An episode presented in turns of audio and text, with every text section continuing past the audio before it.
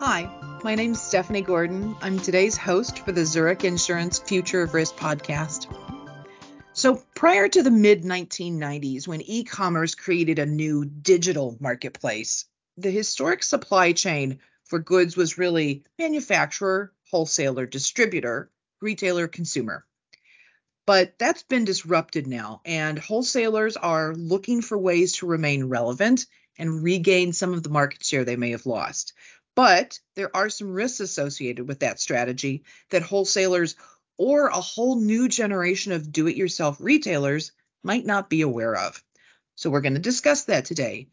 Bill Seleznoff is our guest. He's an industry practices director in Zurich's real estate, retail, and wholesale division. So Bill, welcome to the podcast. Thanks so much, Stephanie. Glad to be here. To start with, why don't you frame the situation for us uh, with the manufacturing supply chain today? What's the backstory to how we got to where the industry is? As you said, you know, historically, you know, going back to the Industrial Revolution, the, the supply chain was manufacturers, wholesalers, retailers. It's kind of an oversimplification. Um, you know, wholesalers actually do sell to manufacturers too, but for today's topic, we're going to go with that premise, uh, specifically more on the products liability side. But uh, that's historically how things flowed. The manufacturer was focused on, you know, making the widgets. Uh, they had the plant, the materials, they sourced the raw goods, they sourced the labor, they had the facilities and the machinery, and they kept that all going, coming up with, you know, whatever the latest and greatest idea and widget that they thought, making it as uh, efficiently and, and profitably as possible. On the other side, you had the retailers, and their whole uh, business strategy was having as much goods and products on hand, generating the consumer demand, selling them anything and everything they needed, getting people in the door, and you know, and that was how they made their dollar. And then in between, you had the wholesalers working with a manufacturer or multiple manufacturers and a retailer or multiple retailers, and their focus was having the warehouse space, managing the logistics, the trucks, the sales network. The, the manufacturer didn't, you know, really want to have to deal with the distribution size. It wasn't ex- it wasn't part of their business model per se. Um, it was a tie-up of too much capital. But the wholesalers were glad to do that. And the wholesalers also didn't have, you know, necessarily the retail space. They were more about shipping things in between. But now where we're at today is Industrial Revolution four point oh. And that is, you know, the omni-channel experience, as you mentioned, has, has revamped all of that. So everything's now kind of a salad bowl. You have manufacturing today isn't what it once was. You have manufacturing where a lot of the manufacturing was overseas. So a lot of manufacturers today look like maybe design companies. You have manufacturers selling direct to the consumer. So they might even be just going straight to retail, uh, which is really an old idea going back to, you know, the old catalog days and things of that nature. But then you have digitally native brands selling only exclusively uh, online platforms. And then you have retailers who look a lot more like wholesalers. They have big, you know, this is where we get the term big box store. And name your favorite retailer, big store, and probably don't even have enough warehouse space because they're just outgrowing that and um, have tons and tons of stock on hand. So that's um, put a big squeeze on the wholesale market. And then where you go with this product liability side of, you know, um, private label, how's that fit in the mix? Well, um, you've got inflationary pressures now, and anything you're looking at today, you're probably looking at, well, what are my options? You know, if I wanted that item, is there a cheaper option that's just as good?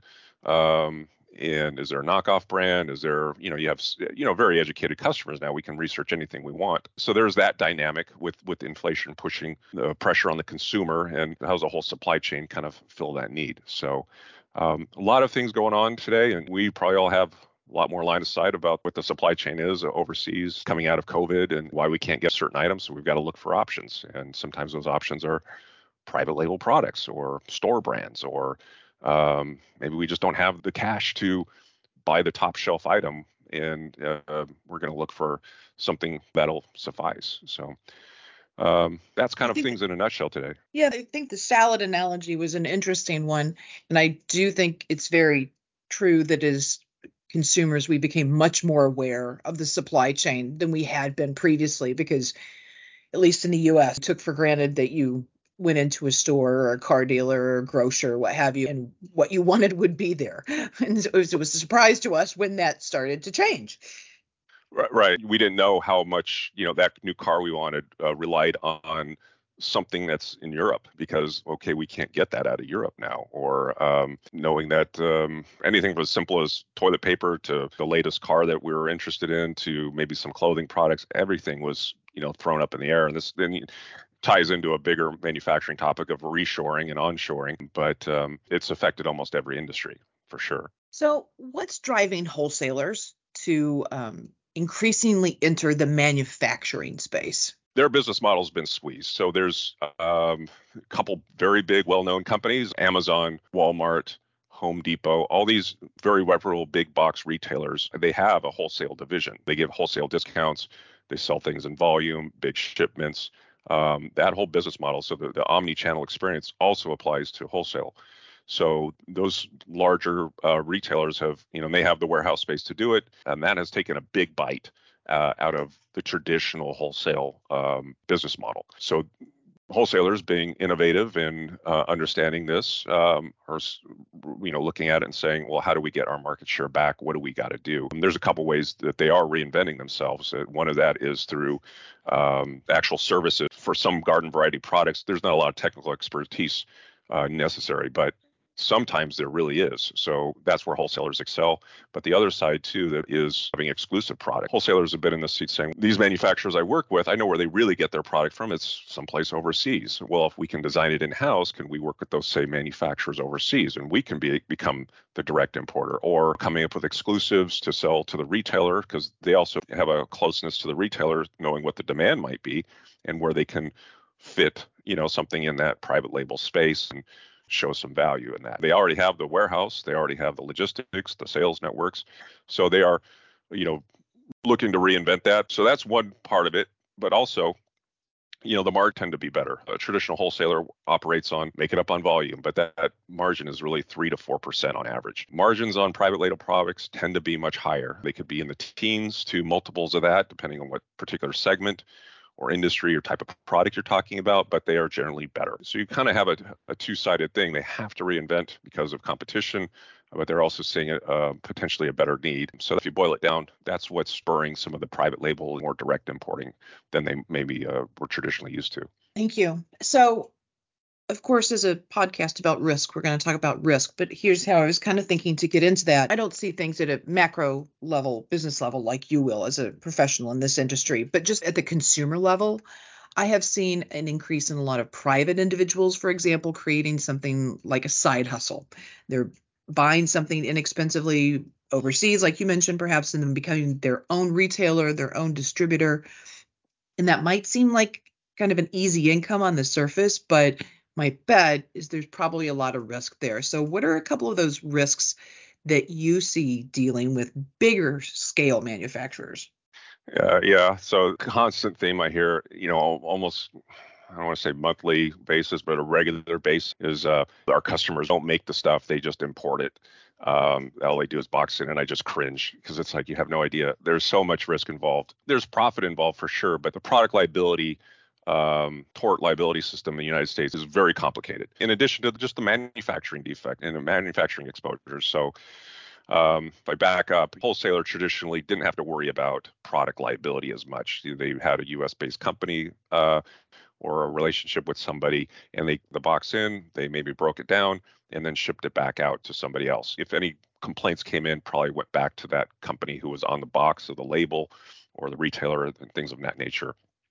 But if you're a private labeler, your name is on it. You're going to be the backstop for anything. And if you're the importer of record on anything, uh, there is probably little to no chance of getting any transference of a liability claim overseas. So uh, what are the product, what are the, the exposures? Well, I can name off a few. There's the manufacturing defects in the product itself um, that you would need to think about. There's defects in raw materials and the quality of the raw materials.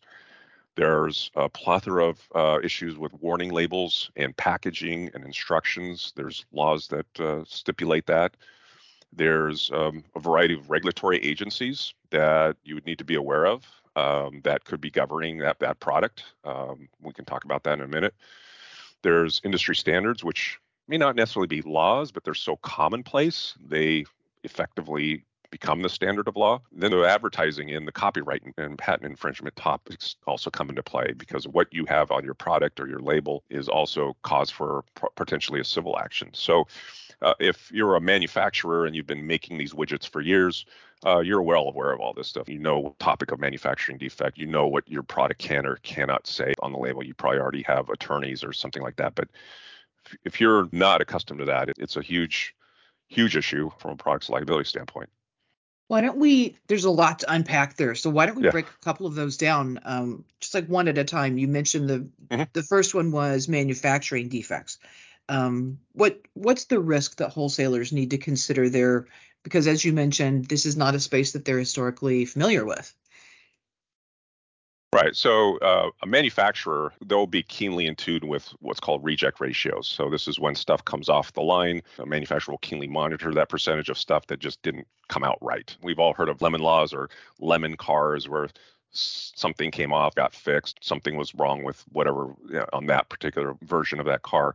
Uh, if you've ever been to a plastics manufacturing plant, there's always a scrap heap of stuff that came out and it was just misshapen, disformed, uh, parts didn't come out. So manufacturers very in tune. Uh, you know, we're buying stuff off the shelf and it's perfect, but that's not what actually happens in reality in, in a manufacturing plant. Um, if you're a box in, box out wholesaler, you're probably not even, everything looked fine. But um, again, you'd have to be in tune with, if you're getting something shipped to you from somebody else that was overseeing the entire manufacturing process, you have to ask the question of, what are their quality control standards? How do they determine which stuff gets rejected and not? And uh, sometimes there's a little bit of conflict with, well, if they re- reject the stuff, um, that's lost profit potentially on the manufacturer. So you might get something that's kind of questionable. Some higher risk products are going to have Um, very high Q C standards, and maybe some lower risk products may not have to have that same standard. It kind of all depends, but you just have to be aware that what goes on on the factory floor has to be accounted for, and you should have your own quality control standards and pull stuff and, you know, actually look at it, maybe have a third party sample it. But effectively, yes, manufacturing defect, you could be on the hook for that. If right? you're uh, producing something like heart monitors versus paper clips, like there's there's a standard of quality that we hope is upheld, right? Right. Yeah. Certain safety critical products and medical products, some of them are, are one hundred percent Q C, rigorously tested, you know, I D numbers put on them. So same thing goes with certain aircraft quality products. On the other hand, is it a sweatshirt or a hoodie? Um, does that need to be one hundred percent Q C'd on every aspect of it? Probably not. Probably do some batch samplings and pull a few out and see, are they all okay? Or do I just got one or two bad apples? So, you know, I'm curious, during the early days of COVID, we did see a move by some manufacturers to try and repurpose their facilities to make specifically ventilators, because in early COVID, that was like yep. crucial, right? What what kind of, I'm curious if you if you worked on any of those or if you saw any of that, because when you mentioned medical device liability specifically, that can't have been as easy as maybe it sounded on the surface. Um. Yeah, it just so happens that, you know, so you had this the situation with the president invoking, I think, the War Powers Act. Uh, I might be a little fuzzy on the actual act, but they they did enforce that certain manufacturing facilities had to retool to meet that. Now, if I was a manufacturer, I'd be pushing back on saying, well, then you also have to not hold us accountable because we may not have designed this product.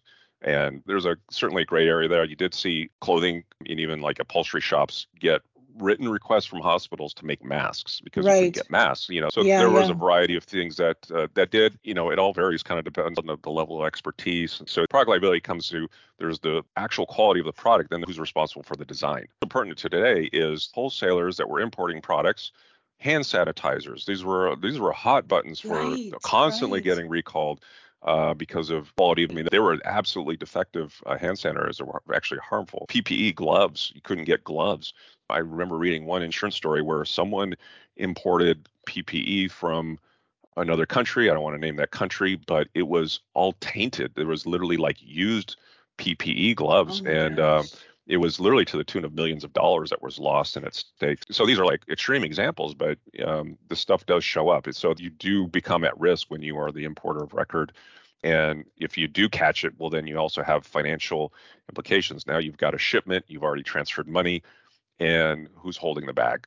You know, right. so um, so this is where it's it's important to have that relationship with, if you are importing something and working with a company and you've designed and developed something, what's your relationship with that overseas company. The big manufacturers, very stringent relationships. They not only send their employees there, they've had ongoing relationships, um, very closely tied. So it's almost like it's theirs, even though it's not theirs. But if you're just um, getting into it, you could have varying degrees of, you know, relationship issues and what kind of quality of product you're going to get. It's interesting that you say that. My brother-in-law is a brewing master, a beer brewing master. And I remember okay. when he was setting up one of his breweries, he actually went overseas to watch the manufacturer of the big vats that he was buying to install, um, you okay. know, yeah. just so that he could understand exactly how it was being created and the safe, you know, the quality issues that you mentioned, et cetera. Um, because he knew that was obviously going to impact his downstream product in the end. Right. And then if, you know, if there was a defect in it, then that sets him back to the point of, well, how do I fix it? Yeah. You know, I can't function as a business because now I've got this defect and the company's overseas. There's many stories like that from a prior life and a, you know, prior company working with overseas manufacturers on critical products. Um, yeah, the quality is super important. It's not to be taken for granted. The the supply chain is just, it's mind baffling to me, you know, in my line of work, how incredibly complicated and global it is. One of the other ones that you mentioned that I'm curious to hear more about is you talked about raw material defects and quality. Can you talk to that risk a little bit? Yeah. So, that, you know, you get the batch of product and it looks like it's okay and everything, you know, cosmetically might be fine. But it turns out there's something with the raw materials. This is a common example would be lead. Uh, it, to this day, if you go to C P S C, Consumer Safety Product Commission, uh, they are constantly, they've got a rolling page of things that are getting recalled and for what reasons. And you will constantly see lead showing up in metals products. So from stainless steel drink tumblers to costume jewelry, even in the ink in silkscreen t-shirts. Wow. Uh, this still leaches in uh, because of lower grade materials, lower grade products. Um, you have to test these, this product. So you don't have the direct oversight of what's going in to the raw material, maybe your sample, maybe everything on the batch first blush looked great, but it runs hot for lead and you got to recall it all. Um, you see B P A that was largely outlawed in plastics, but it could still show up. Another hot button issue at uh, P FAS. Uh, P FAS runs in everything from food packaging to and P FAS our water. Is- There's a, over a thousand different compounds. Um, I'm not a chemist. I'm going to botch it, but it's Is a short. Is that what they call the forever chemical? It's forever chemicals. Thank you. Okay. Yes. Okay. Um, and then there's, you know, versions of it, but it shows up in your waterproof garments, it shows up a lot of clothing, uh, anything that's been treated or even your upholstery. Uh, it's shown up in cookware. It's shown up in food packaging because this product is uh, water resistant. So it's what kept that really juicy burger from, you know, seeping into your lap. The problem is these things don't dissolve. They don't go anywhere. So uh, we could spend all day on P FAS, but, you know, the point here is the product you got, is it running hot with any of these things? And there are standards they should be tested for. If you had a really bad case of lead in a drink tumbler, you could be liable for that. There's, um, but then to go beyond that too, let's talk about the topic of clothing specifically. There is a Flammability in Fabrics Act, and there's specific children's clothing guidelines. So if you're, you may have had a what looked like a perfectly good prototype, but then there's something wrong with the fabric itself, and it didn't meet the flammability standards that are required. So um, that would be an example of a raw material that, you know, failed the U S standards. I know of one product liability case was uh, mattresses. Uh, a company imported mattresses, and the filling uh, turned out later it was fiberglass uh, oh instead of yeah, yeah, very itchy, uh, r- very rough sleep at night. No fatalities, but that was definitely a product liability suit. So, Bill, when you talk about things like those lead levels or the forever chemical levels, et cetera, in your opinion, do you think that's intentional or is that something that's accidental? I don't think it's intentional. Uh, I think the manufacturing process has so many steps along the way that this is why you have to have your own checkpoints, because from anything from, you know, testing of the raw goods, for example, okay, well, do we know if the private label company contracted with, do we know what their standards were on testing it when it came in the door?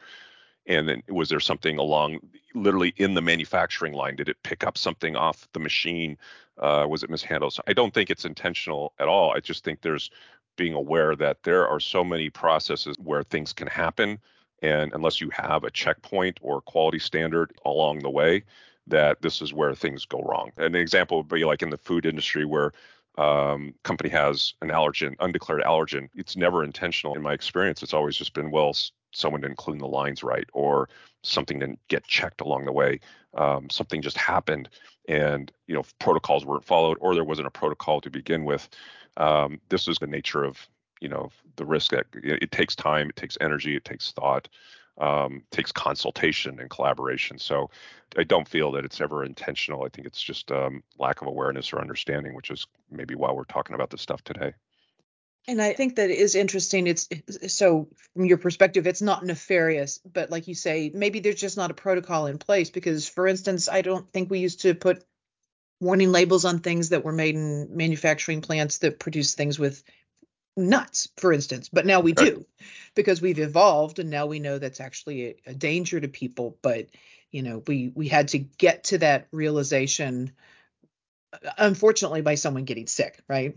Right, right, exactly. We can go down almost any product line that has something in it and there's probably a standard. Manufacturers tend to be a little more cognizant of this if you're direct importing it or coming up with the design or an idea of something. You know, this is stuff you got to be aware of. There's a variety of things that happen in the actual manufacturing process, even, you know, aside from the prototype you might have developed. So talking about food labeling, but yeah. you mentioned the fiberglass mattresses yeah. and it made me think about warning labels, um, yeah. packaging, instructions. Yeah. That that's probably an area that wholesalers need to consider from a product liability perspective also, right? I've seen some crazy warning labels, which tells me that some crazy things have happened. Yeah, I think there's plenty of joke websites too about yeah. warning labels and things. So, um, but in all seriousness, so this is a warning label instruction. How would I be responsible, or what goes on? This is where your product or a product did not fail. It did exactly what it was supposed to. Everything went according to plan, but the user was not properly identified of what could go wrong. Um, maybe even the instructions showed something other than what product you had. It showed something that was confusing or misinterpreted. Um, this could go on all day long. Um, I'm thinking of a you know rock climbing company years ago that made rock climbing harnesses, and this this company wrote about it in their own book, and they said that they were in a, in a product suit because someone was injured using one of their harnesses. The harness did not fail. It was just the failure to warn the user of what the hazards are of rock climbing. And that became the basis of a suit. And this is why, you know, almost any product you buy now has got some sort of warning label attached to it. It's not just consumer products. There's also industrial grade products that have to have warning labels. There are A N S I standards, so American National Standards Institution sets guidelines about what should be out for your warning labels and so forth. But there's another company that had their own product, a retail store, had their own line of tools, and in their catalog, they showed their advertisement. So it's quasi advertising, but it also could be warning. Uh, showed a, a machine guard on there. The actual product didn't have it. People got injured because the machine guard wasn't there in the shipped product, but it was also in the instructions. So you need to be aware of what those standards might be. Usually you have to have an attorney involved. If you're setting up instructions and warning labels, you should have an attorney engaged because it's not only just the warning label, it has to be the right color, has to have the right symbol. There are some standards, you know, very specific. I've seen even on websites, products that had warning label, I could tell right away that's not even the correct uh, symbol or standard or color. So having the right consultation is important in, in that regard. So serious that people um, uh, don't get that wrong, you know, and that they right. have someone who knows what they're doing, especially when you talk about standards for safety. So that actually makes me think about regulatory agencies. We've got Federal Trade Commission, Consumer Product Safety, F D A, the E P A. There has to be a ton of information that an organization has to know about so they don't step out of regulatory compliance, right? Right. Yeah. Yeah. If you're a manufacturer, you've been making and designing widgets, you have skilled engineers or developers that kind of know where what each one of these do.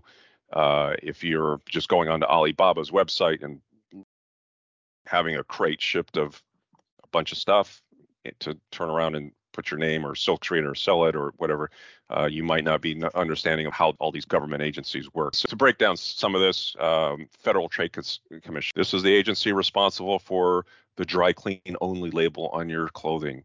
Uh, you have to have those by law. You have to have the care instructions. You have to also have the point of origin of where they were made. I mean, this is the made in America versus assembled in America, you know, um, agency that, you know, regulates that and makes sure you're in compliance. So this this is a consumer-based agency, right? They're they're protecting the public when they buy stuff off the shelf. So F T C, they set standards for a lot of consumer-grade products. The C P S C um, is Consumer Safety Product Commission. Now, C P S C has the authority to do recalls. Both of these agencies can levy fines. They work in conjunction with each other. C P S C does actually have a, a, what it's called a regulatory robot. It'll help guide you on what you think you need to be in compliance with. Um, again, huge, vast array. They're responsible for anything from coffee makers to toys to household items, furniture. The U S D A and F D A, these are typically food-related organizations. U S D A is usually your poultry, beef, and meats, you know, shelled eggs. Um, F D A, that's your anything else, seafood, packaged foods, uh, prepared foods, animal foods, uh, also your medical devices, cosmetics, Uh, and drugs. The other one I'd say is F C C would be uh, because they're, you know, if your product is electronic and has any sort of communication, so Bluetooth device, you know, these little earbuds that I use here, uh, Bluetooth enabled, that's F C C regulated as well. So it, you actually could be uh, subject to C P S C because it's an electronic device with a little battery in it, and it can also be F C C because now it's transmitting a signal. So, so it does get very complicated. Um, but you have to be aware of it. You know, these are the agencies that exist in the United States, and um, non-compliance, you know, can be very costly. Not to be taken lightly yeah. by any stretch yeah. of the imagination. Oh, it, it, and then beyond that, um, there's also state regulations. So we're all familiar with California Prop sixty-five warning, right? So this is if your product contains any of the chemicals listed on Prop sixty-five, you have to disclose that. Um, California is not the only state that has that sort of regulation. It's probably the most well-known, but there are other states that also have disclosure laws, and they can even be just as strict. To give you a couple of examples, there's some states that have a lot of uh, standards on baby products, so baby food, baby clothing, um, and so forth. You know, so you'd have to be aware of if you're some some of those industries in whatever state you might be, you could have additional regulations even at a state level. I have to be honest, I'm I'm sitting here shaking my head because just at my again at my consumer level, um, one of the ways my teenage son got through the pandemic was he actually bought a kiln. Um, he had been throwing ceramics in school, and when the pandemic shut everything down, we actually bought a kiln, put it in the basement. You know, he had a big idea. He was going to be the manufacturer and the retailer, and, you know, this was going to be a side hustle for him. I don't think any of it ever actually made it out into the world, but I do have it in my house. And I'm like, I don't know where that clay came from or what's in it. I don't I don't know what that what that glaze is, what's in there. I don't know if the kiln he fired this stuff in is up to standards. And I'm rethinking my beverageware at the moment. I'm like, hopefully you got some good coffee mugs out of it. I have some that I love, but I have to be honest, they don't have any warning labels on them. All right. So the geek is me is saying, so that would be subject to F D A because it's food cookware. And there's there are standards between transferring food uh, to between the cookware items and so forth. So um So there you go. Well, yeah, but, I, yeah. I'm, I'm going to reevaluate my uh, my coffee cup choices, maybe a little more. But so I would well, assume, you know, go ahead, Bill. Oh, I would say, who knows? It might be better than some of the other stuff that was off the shelf. I mean, you know, it could go either way. Who knows? Who I'm questioning a lot of things right now. Okay. So another area that you mentioned in liability, I would assume falls under advertising, especially if you're a company. We talk about, again, companies who are out of their usual level of familiarity. Um, and if you've got someone who's maybe doing graphic design off the side of their desk or something, might not understand the seriousness of the laws around design of packaging and marketing and things like that, right? Yeah. So advertising injury gets very interesting because this is now we're getting into civil actions. It's more than just laws per se. There could be some laws about what you have to put on your labels. I'll give you an example. If you say your product's all natural and it's not all natural, I mean, you could be sued you know, because someone bought your product thinking that or the hot one is organic, when in fact, and this could be in your fabrics, this could be in the foods you eat, it could be, you know, a variety of things. But you say, oh, it's organic, and it's actually tested out and said, no, this is not organic. That's a cause for civil action. Uh, I know of one case where a certain sports snack bar company put something on their label. The snack bar was healthy. I, I forget the exact, exact nomenclature, but they said something about how healthy it was.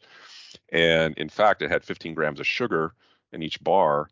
Um, an individual cited the American Heart Association saying fifteen grams of sugar in a bar is not healthy. They filed a suit. I don't know if it actually went to trial, but it settled out for a very large sum and an exponentially higher amount of attorney legal fees. So anything, you know, seeming a lot innocuous could actually, you have to be very careful about what you're claiming your product is, what it does. Um, an, another case uh, active right now is bed sheets and thread count. Uh, company sold four hundred thread count bed sheets. Customer went, uh, apparently they had it tested, and the thread count was actually one eighty, wasn't even half of what was claimed on the wow, package. Okay. Um, and um, this company... They didn't think anybody would notice. I guess not. I, I don't know. Let's go back to the raw materials thing we talked about. Maybe the prototype was, yeah, we got three, four hundred thread count. That's what they signed off on. This is what we sold. This is what was on our label. What came out of the factory wasn't four hundred thread count. Uh, we could speculate all day long, but this is the fact, and it's a class action suit because it wasn't just one individual. They didn't sell one set of bed sheets. They sold thousands of bed sheets. And um, did anyone get hurt? No. The case is going to be over economic loss. We overpaid, you know, sure. a, a fair amount for what this product actually was.